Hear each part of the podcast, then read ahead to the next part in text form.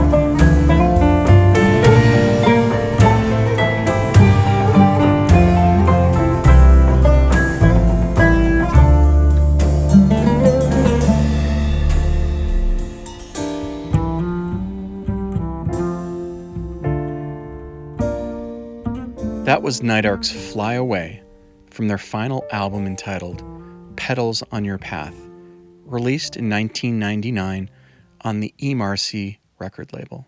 We'll continue with the third and final part of my conversation with composer and musician Ara Dinkjian in a moment. I wanted to take a moment to thank all of you for listening to the podcast. The feedback has been very positive as we continue to gain listeners from all over the world. Keep spreading the news and hit that subscribe button on the digital platform of your choice. And now, the conclusion of my conversation with Ara Dinkjian. Let's cut to Israel. You have been a fixture in the, the community of, uh, of Jerusalem, and specifically the Oud community um, in Jerusalem through the, the Oud festival there. And um, much as kind of Greece embraced you, Israel also embraced you. Um, I'm not sure, again, if you were aware of the recordings that were made um, uh, featuring your compositions, but you settled into, again, a very similar status there uh, with regards to your appearances at the Oud Festival there. Um, how did that whole thing start, and how has your music been received in Israel? I'll tell you how it started. Uh, I got a phone call from somebody many years ago. A guy couldn't speak English. He's telling me what his name is, and I come your house. You know, I'm like, man, who are you? I'm Zohar. I come your house. So wow. I, I didn't understand it. I mean, but you know what? I said, yeah, fine. Come to my house, whatever. What, yeah, come. So this guy comes to my house for, with a taxi and I bring him into my room downstairs, and you know I'm I'm giving him coffee and some chips or something. I don't know, and he's just looking at me. I mean, because he doesn't speak English, and he's he's just looking at me. I'm like, man, what can I do for you? you know. W- long story short, Zohar Fresco, the the world's most renowned frame drummer, incredible, incredible. Um, he was he was enamored with Night Ark's music and wanted to meet me and wanted to communicate with me, but was shy, but doesn't speak English, but found out where I live and took a, a, chance. And anyway, we make some connection. You know, he's obviously sweet. I could see that. I had no idea of what his talent was until later on. He he had moved to America, and I started seeing him on some gigs. And when I first heard him play, I I, I almost fainted. Well, eventually he went back to Israel uh, for health reasons, and um, he called me up and said, "Ara, there's a festival in Jerusalem. It's an Oud festival, and and you you must come and play." And uh, I I usually rely on on people that I trust to give me advice uh, regarding if I should do a certain project or not that's in another country that I might not be familiar with, because you never know if you're going to get ripped off or misrepresented or what have you. So if if Zohar said I should come and play, that was good enough for me. And I I just went and uh, he, I said, Who, who's who's going to play? He said, Bring your pieces. I'll play. I, what else do you need? I said, Well, a keyboard. He said, I'll get you a keyboard player. And that was it. I came with pieces. We had two rehearsals and we did the concert. And you did this concert. And again, this is where the accidental um, good luck happened. You you record, you, you perform a, a concert. The concert is called An Armenian in America, if I'm not mistaken. Right. Um, and uh, you go ahead and you you record the concert, not record it, you perform the concert. And um, as I understand it, as you were kind of wrapping up and leaving, uh, lo and behold, somebody had actually recorded the concert through the, the soundboard. Right. And what happened when you went ahead and listened to your concert? Well, I, that was such a nice gesture. I hadn't thought of even asking the engineer to record it, but he did and just handed it to me. I said, thanks a lot. I went back um, I listened to it once and and didn't think much of it, to be honest with you. And then my friend, the engineer who recorded conversations with Manol, Joe Halagian, he asked me about the concert, and I said, "Oh, well, I it's recorded here. You listen to it." And he called me up and said, "Are you crazy? You have to release this." And I said, no, no. He said, yeah, listen again. You have to release it. So actually, he did that with both Manol and and this. He's the one who said you have to release this, and so I released it.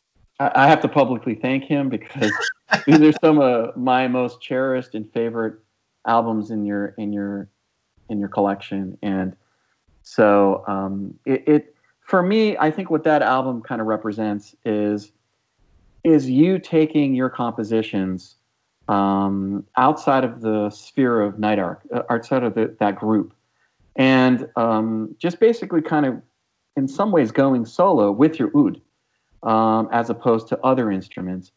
And it, it, it kind of gave this, there was a freedom in the concert. And for those of us who absolutely love the sound of the oud and your oud, it gave us an hour of listening to stuff that was on that Arvani Taki album that, that we had talked about your Night Ark stuff, maybe even some new recordings, and and and doing it in a way that felt very free and open. Um, and so it was just really really cool to actually hear, um, you know, for an hour straight listening to you on the oud and these incredible incredible musicians that were with you. And um, I, I would I would have to say that that's an album that comes up a lot in my conversations with musicians. People really love that album. Thank you. That that one, I, as I look back, that was uh, that was uh, mostly about the playing the oud, I think. Absolutely. And um, before we kind of move on to Turkey, um, what is your what is your kind of connection to Jerusalem? Do you do you have a connection? Is it? Uh, I know that you've performed there with your dad as well, um, but um, what is what is your connection to Jerusalem?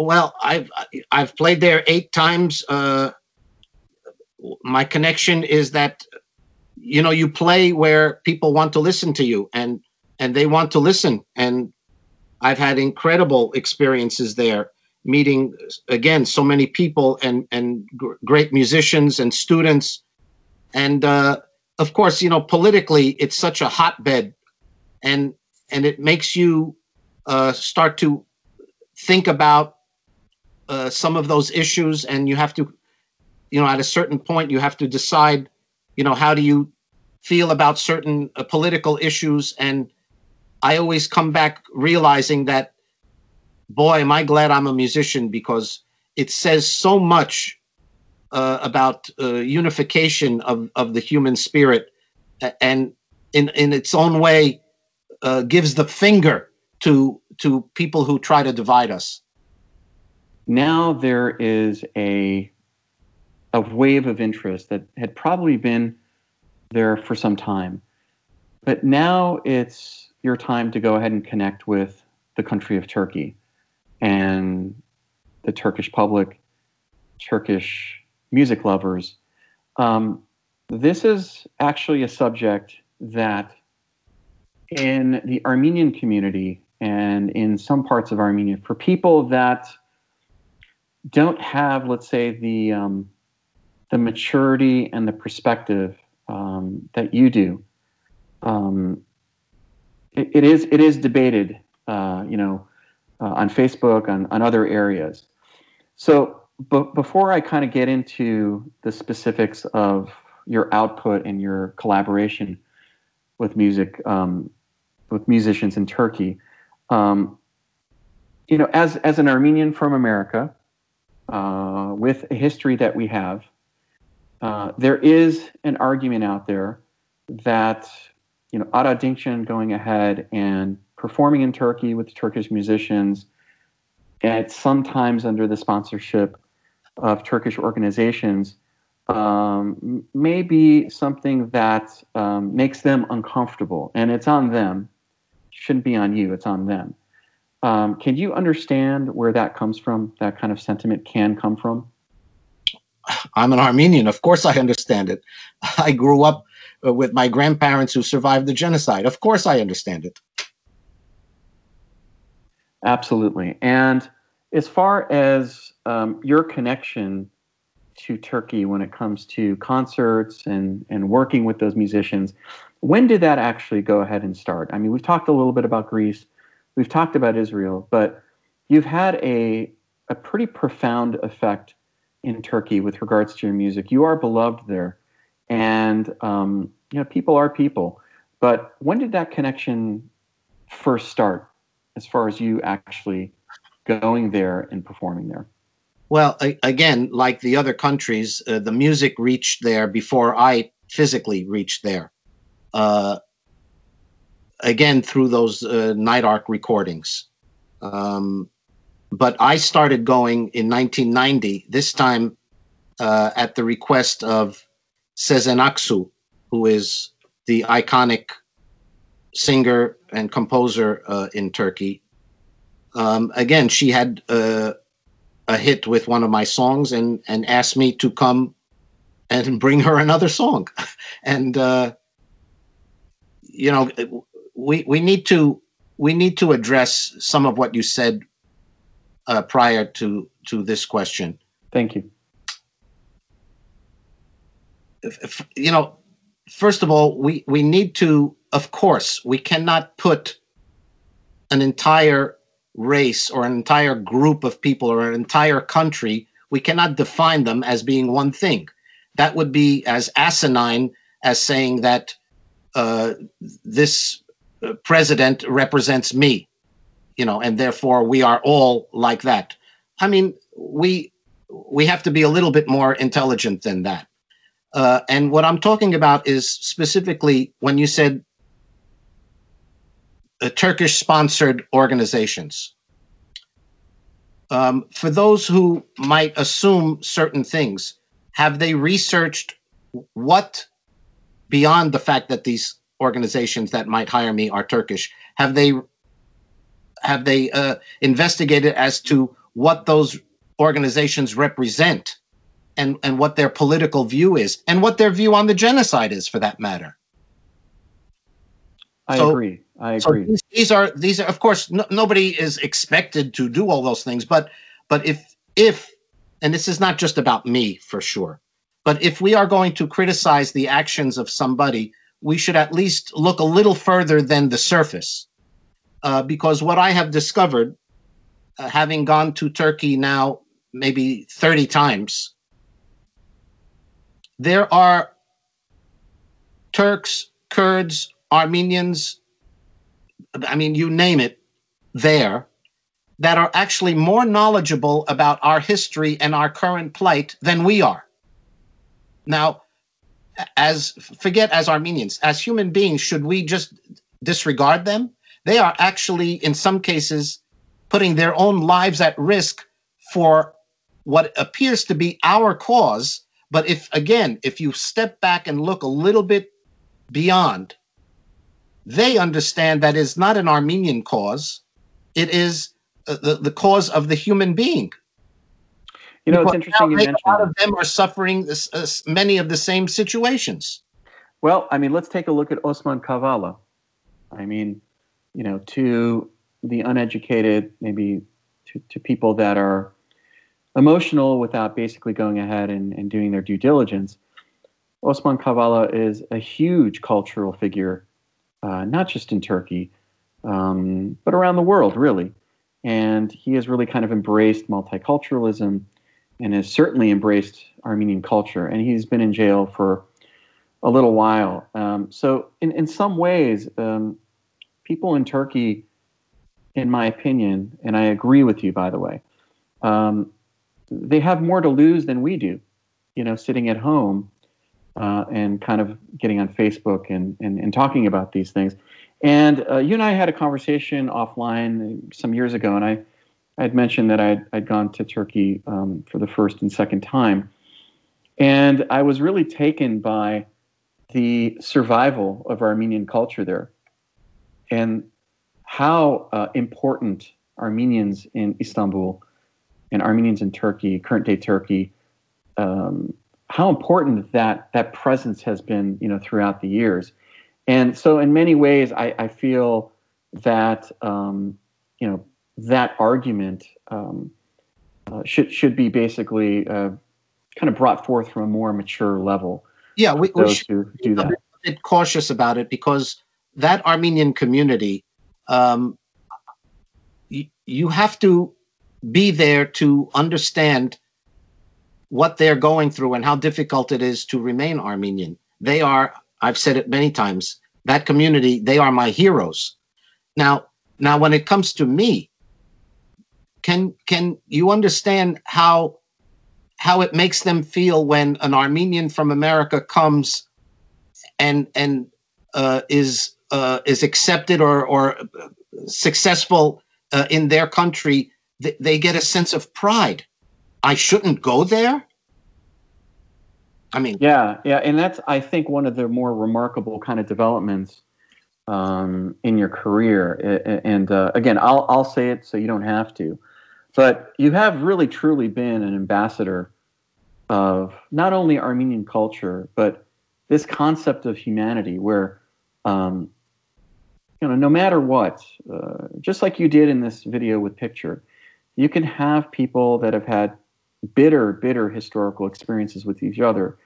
The fact that they're packing, um, you know, concert halls to see you, and not only accepting you but celebrating you, uh, in in of all places uh, uh, of Turkey, that I think maybe proves um, that um, not everybody is uh, so bad. And two uh, is that you know people are intelligent and they they do know about history, but then they also kind of know about things that they like, music that they like. They're just drawn to it, and they can interpret it however they want when it comes to you know lyrics. Uh, because you know our, our our connection with music is it's a very emotional one, right? It's a very emotional one. I mean, we when we're feeling sad, when we're feeling happy, we we go to the arts, and we're seeing this with COVID nineteen. With that being said, wait, wait, wait, wait. I'm yeah. sorry. I'm sorry to interrupt you. Go for it. Before you get to the next question, I, I wanted to mention because you brought up Osman Kavala, who I've known for many years. I don't know if you're aware of this or not, but I'm going to tell you anyway. Thank a you. couple of years ago from his jail cell. He contacted the members of his organization, Anadolu Culture, and said, You know, Gomidas's 150th anniversary of his birth is coming up. We must do uh, concerts to recognize this very important celebration from his jail cell. So he told them, you're going to get these artists, these venues, And indeed, from all over the world, we, we got together and we did concerts in Berlin, Istanbul, and Dikranagert to honor the 150th anniversary of Gomidas's birth. And that's a Turk who did that from his jail cell. It's incredible. And when it comes to um, Dikranagert, Diyarbakir, um, you had a chance to kind of go there with your father, and you know your your actions were kind of recorded there. What what is your uh, maybe the existential connection there? But what was your visceral reaction when you finally got to the place where your ancestors are from? It's so difficult to put in words because it deserves poetic uh, words, but but at least at, in musical terms, consider this we could say that Armenian music has been in exile from Dikran Dikranagert for, let's say, 50 to 100 years. Can, can you just imagine how my father must have felt on that? It was an outdoor stage, thousands of people who don't know him. They're mostly Kurds but there he is on that stage singing Hele Hele, having kept it alive unintentionally in exile in America to only dramatically bring it back to where it, was born. Can you just imagine how that must have felt? I can't. Um, what I can tell you how I feel is uh, again, you and I had this conversation a few years ago offline, but um, g- going back to my grandfather's village uh, outside of Sepastia called Govdun, and th- there was this instant connection where a light kind of went off in my head, and it finally was like, I, I get it now. I, I, really, I, I get it now, and in some weird way, um, it put a lot of this baggage and this anger and this terrible history that we had, it put it to bed, and I, I, felt like really a new person. Now knowing where my roots were, um, how did how did you feel? Um, we know how your dad felt, but how did, how did you feel as far as that connection? Um, you know, if my ancestors were born in Argentina, then the most meaningful trip in my life would be to go to Argentina. Simple as that, be they Armenian or not. The fact that my grandparents were from Dikranagert and Harpert, that pilgrimage was the most meaningful. Um, you know, I always think in terms of the past and the future.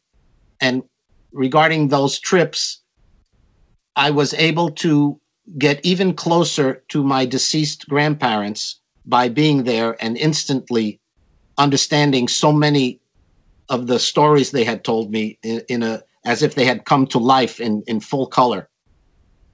But i also think about my grandchildren because we are it's this is just a chain.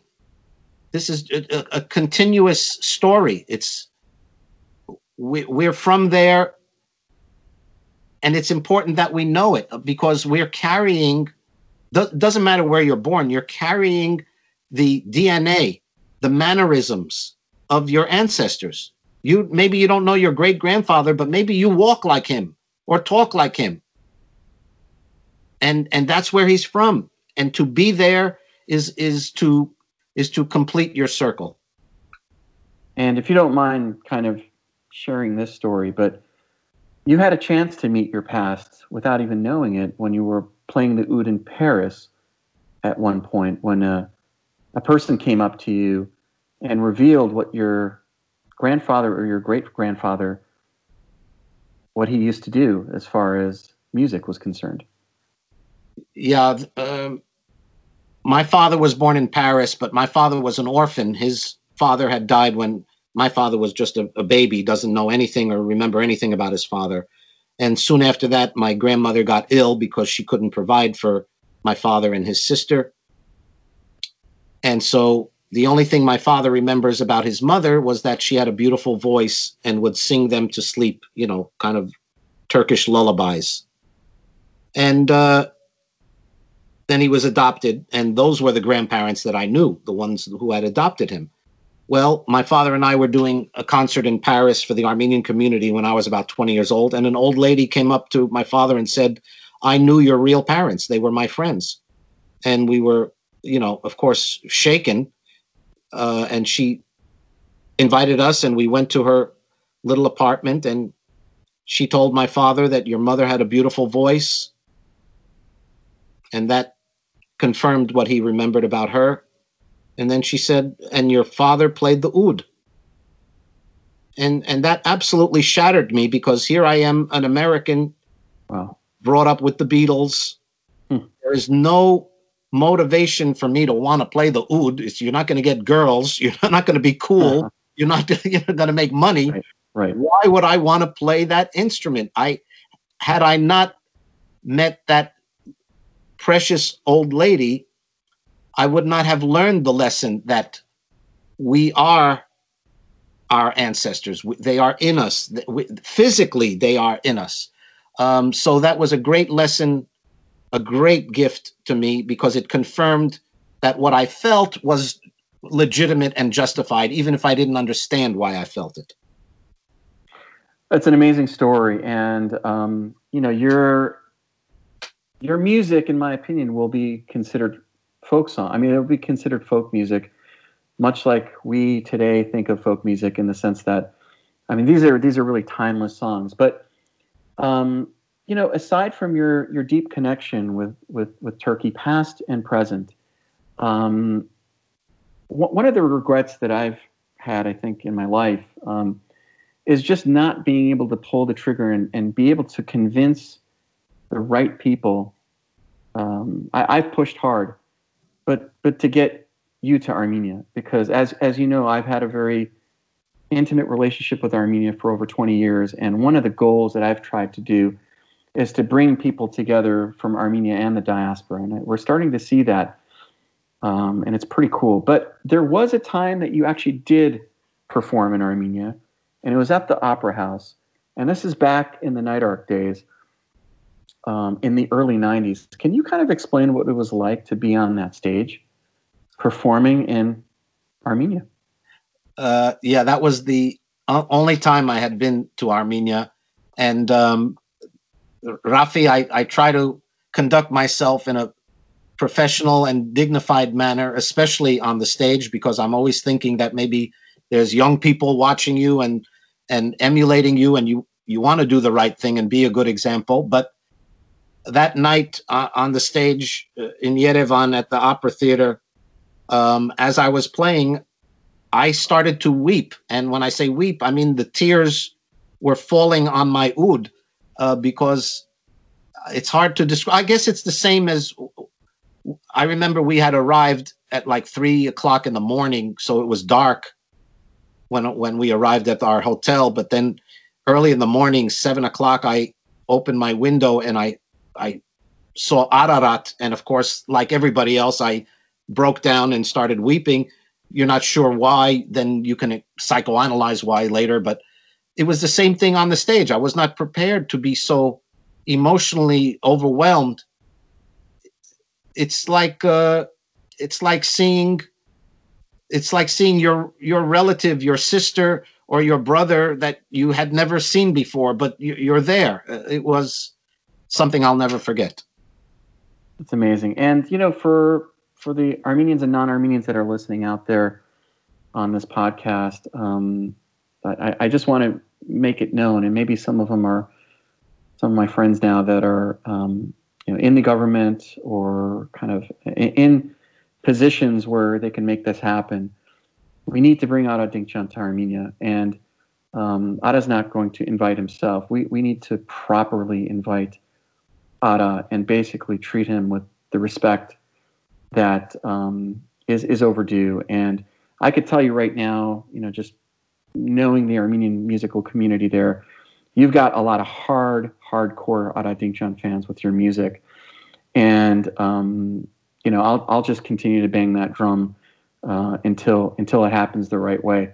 But let's let's kind of move um, to kind of like what you've been doing, you know, recently, and one of the most kind of interesting projects that I think you've ever done is something called Secret Trio. And it brings together some incredible virtuosos uh, in Tamer and Ishmael.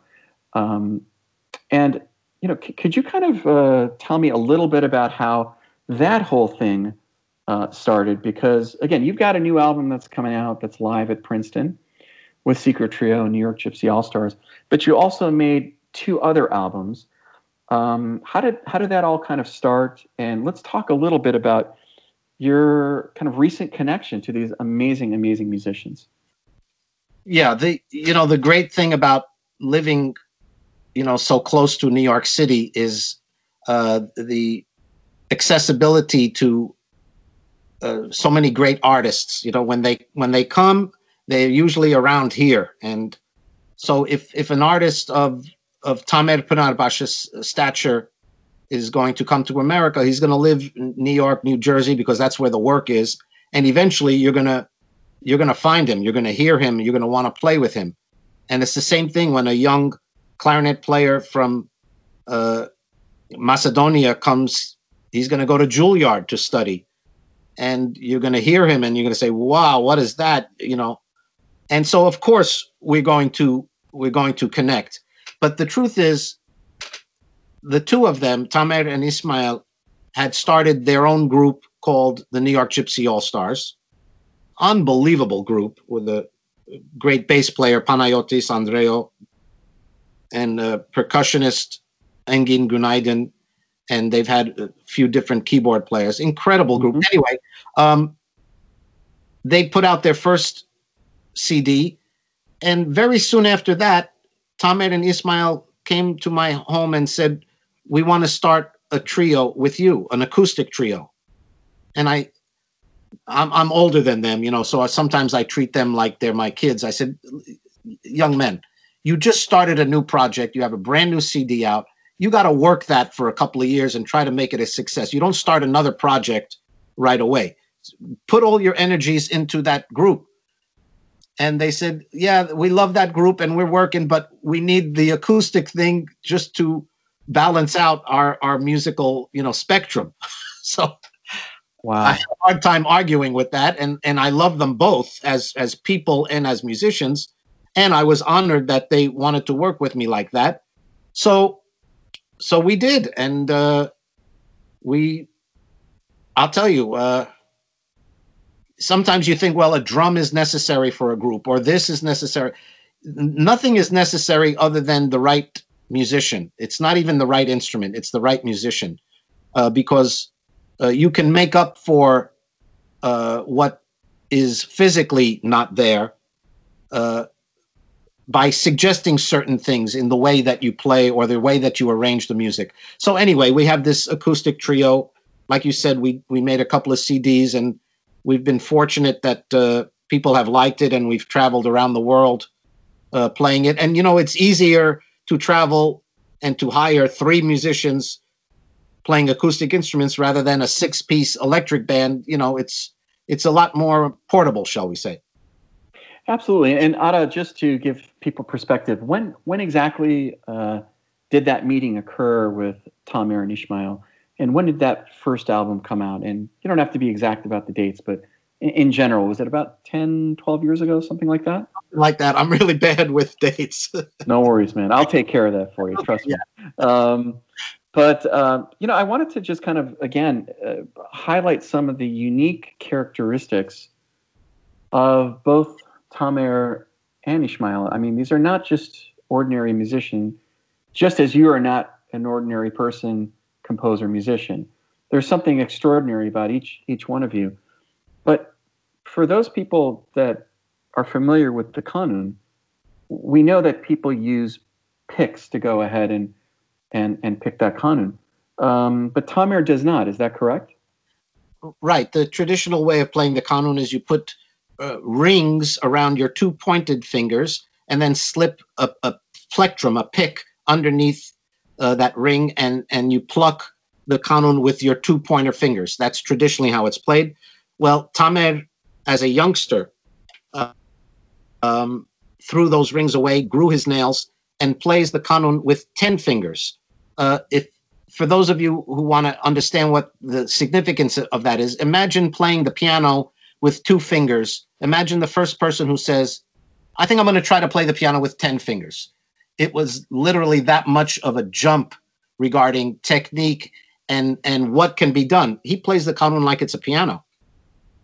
It's incredible, and I think in listening to these recordings, and for those who will hopefully be um, listening to Ara's new album that's coming out, um, you know, the the fact that there are no rings on the finger makes his sound um, more organic um, and and softer and a lot more. Um, I, I, don't know what it is, but it's it's it's this um, there's nothing like getting your your your fingers literally um, on those on those strings, and, and the I, fact will, that he can do add, it. I, I, will add this to what you're saying uh, beyond the sound and the technique. Um, sound and technique is good uh, and important, but th- the equally remarkable thing about Tamer is his uh, knowledge of harmony, which is not something that you expect typically from a person from the Middle East, because the Middle Eastern music traditionally did not have harmony. Harmony is a European concept and something that we associate more with jazz uh, and cl- uh, Western classical music, etc. Um, but Tamer not only has a thorough no- knowledge of the makam system or the modal system of the Middle East, but is also equally knowledgeable about uh, advanced harmony. And, and this actually has been my life's work to try to marry microtonal modal melodies with the color of Western harmony. Those two things traditionally would and should clash, but if you study both, you can find a way to make them enhance each other. Now, as far as Ismail is concerned, um, th- there is also a certain level of pedigree that he has. He's not just some guy that plays, um, you know, this this type of gypsy Balkan music. I mean, there, there is a, a real structure and an understanding of that instrument through his um, attending Juilliard. But um, isn't there like a famous person that he once played for, or there's music of a very famous composer or conductor that he actually um, performed? Well, even even if uh, most people know Ismail for his Balkan uh, gypsy style clarinet playing, um, the truth is his greatest achievements and his biggest passion is in Western classical music. Uh, he would not have gotten into Juilliard uh, if if he wasn't all at, with scholarship if he wasn't already uh, incredibly accomplished. Uh, he has gone all around the world as a clarinet soloist with uh, symphony orchestras playing uh, concertos, and indeed he won the the top prize, the top honor at Juilliard upon graduation, and as a result, uh, played. I believe it was in front of the aging composer Elliott Carter. Played Carter's uh, clarinet concerto. Um, Incredible. He's yeah. He's he, he's extraordinary in at least two fields. Ara, the um, the word that kind of comes to mind with regards to this, and I have to call it an ensemble, is that there is elements of classical music um, with regards to your compositions and how they're performed. I, I, I don't know if this term exists, so let me just say it. I, I feel like it's world chamber music because, let's say, for example, the Last Sultan, it it has a very classical feel to it, um, whereas some of the other kind of songs that are performed, not only on this live album but on your your previous two, they're re, they're reworkings of your Night Ark compositions, and they sound completely different, very fresh. Um, so, what is it like, kind of reimagining these particular, um, you know, very famous songs? Um, and what's it like for those guys who probably grew up on your music to f- perform it as well? Well, as as uh, musicians, we we leave our egos at the door and we come trying to serve the song the song will always be bigger than us. And as we're actually we work mostly in my room where I'm right now. We we get together and without anything particular uh, planned, we try to find parts for each other or for ourselves. Uh, chamber music is exactly the correct term, uh, Rafi. Um, we are trying to bring instead of you play the melody and I'll I'll accompany you. We're trying to find you know uh, parts that are independent, uh, independently beautiful, and yet work together. Um, sometimes a part might be missing, but it is suggested by the combination of the two other instruments. Uh, it even could be a, a percussive technique that either Tamer or I, or even the clarinet, is doing at, at a moment. Um, but yeah, we because each of us studied Western classical music, we're not only trying to expand uh, uh, the definition of this Middle Eastern folk music, uh, but also, and just as importantly, to expand the uh, the capacity and the roles of our individual instruments. Got it, got it. Which kind of brings us to to the present uh, as we kind of close out this this conversation with Ara Dinkjian. Ara, thanks again for sending me uh, your latest CD. It's it's amazing. Um, I'm not just saying that. I, I think it's amazing for me because again, you're taking a lot of pieces that you have composed in the past and performed, and you're putting them kind of in this uh, chamber music mode. But then you've got the muscle of the New York Gypsy All Stars with some of the musicians that you had mentioned. Um, the name of this album is called, again, Live at Princeton University, Ara Dinkjian with Secret Trio and the New York Gypsy All Stars. But um, what really kind of came through on this uh, was, was the sound quality uh, of this recording. I mean, your oud is absolutely crystal clear, and the balances are right. Um, you must be really thrilled with with with how this thing came out. Uh, yeah, I I am, and I and as far as that's concerned, we have to give credit to the the live sound engineer who also was the recording and mixing engineer. So going ahead and finishing up this particular interview, I do have to ask how your mom and dad are doing. Obviously, your your dad being uh, the world famous Onnik Dinkjian, and obviously you know your mom who is equally influential in, in your life. How, how have they really kind of helped shape who you are? Uh, they, uh, you know, I dedicated an Armenian America to them because they showed me exactly who I am, uh, and both uh, musically, especially my father, and and regarding uh, how I uh, view God and how I view uh, morality. Uh, I learned so much of that from my mother. So they have they have been my foundation and continue to be. I'm uh, happy to say that even in their early 90s, they're happy and healthy. They live two blocks from me, and of course, I've been calling them every Amazing. day. Uh, and you know, it's interesting. They both being born in France, they lived through the Nazi occupation. they lived through hunger and bombings, and they are so uh, blasé about this coronavirus. Oh, asal gansni, this will pass also.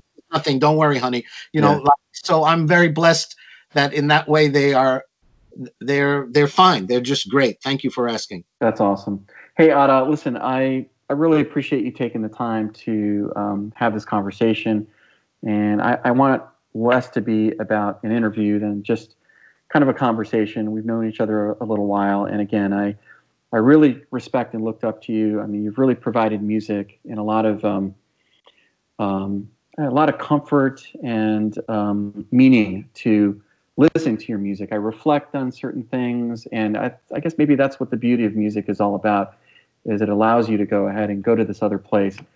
But um, I really appreciate your your humanity, the way that you kind of look at the world, um, and um, you know it's too soon to be talking about legacy but when those days come for all of us um, you will have really contributed a huge amount to humanity. And um, and thank you so much for for taking the time to speak with me. Uh, it's been a pleasure rafi. Thank you for all your support and everything you do. And and best of luck to you too. Thanks. Thanks Ara. Appreciate it. Take care. Bye bye that concludes my conversation with Ara Dinkjian in a special three part episode to kick off this new podcast series. One of the reasons I wanted to feature Ara as my first guest was due to him representing the past, present, and future all at once as it relates to Armenian culture. Documenting the immigrant musical experience of Armenians through his comprehensive collection of 78 RPMs in the first half of the 20th century preserves the past.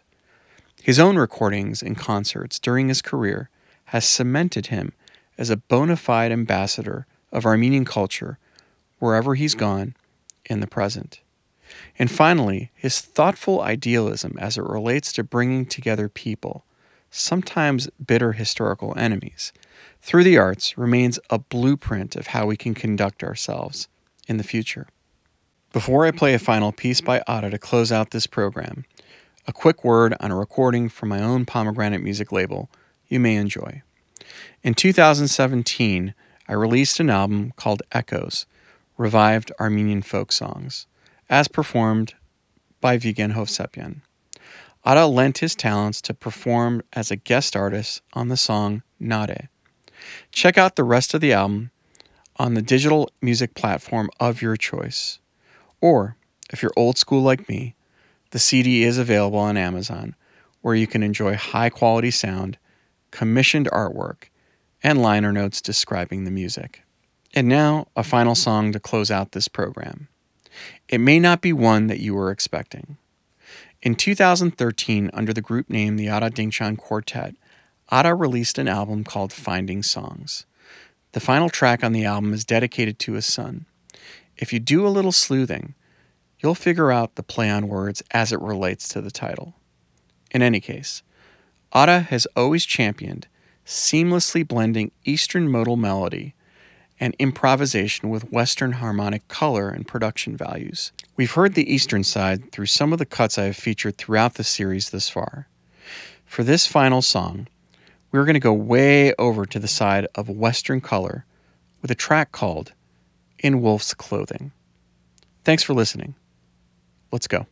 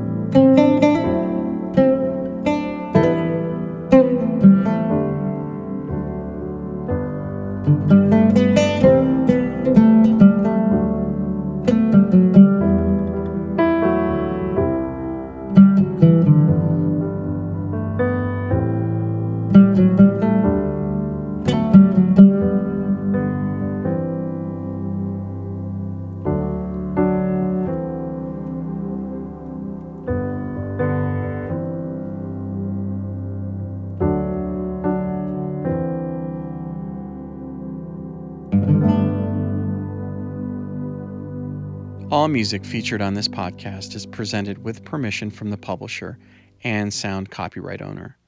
Both songs featured today are published by Creekor Music. This is a Pomegranate Music production.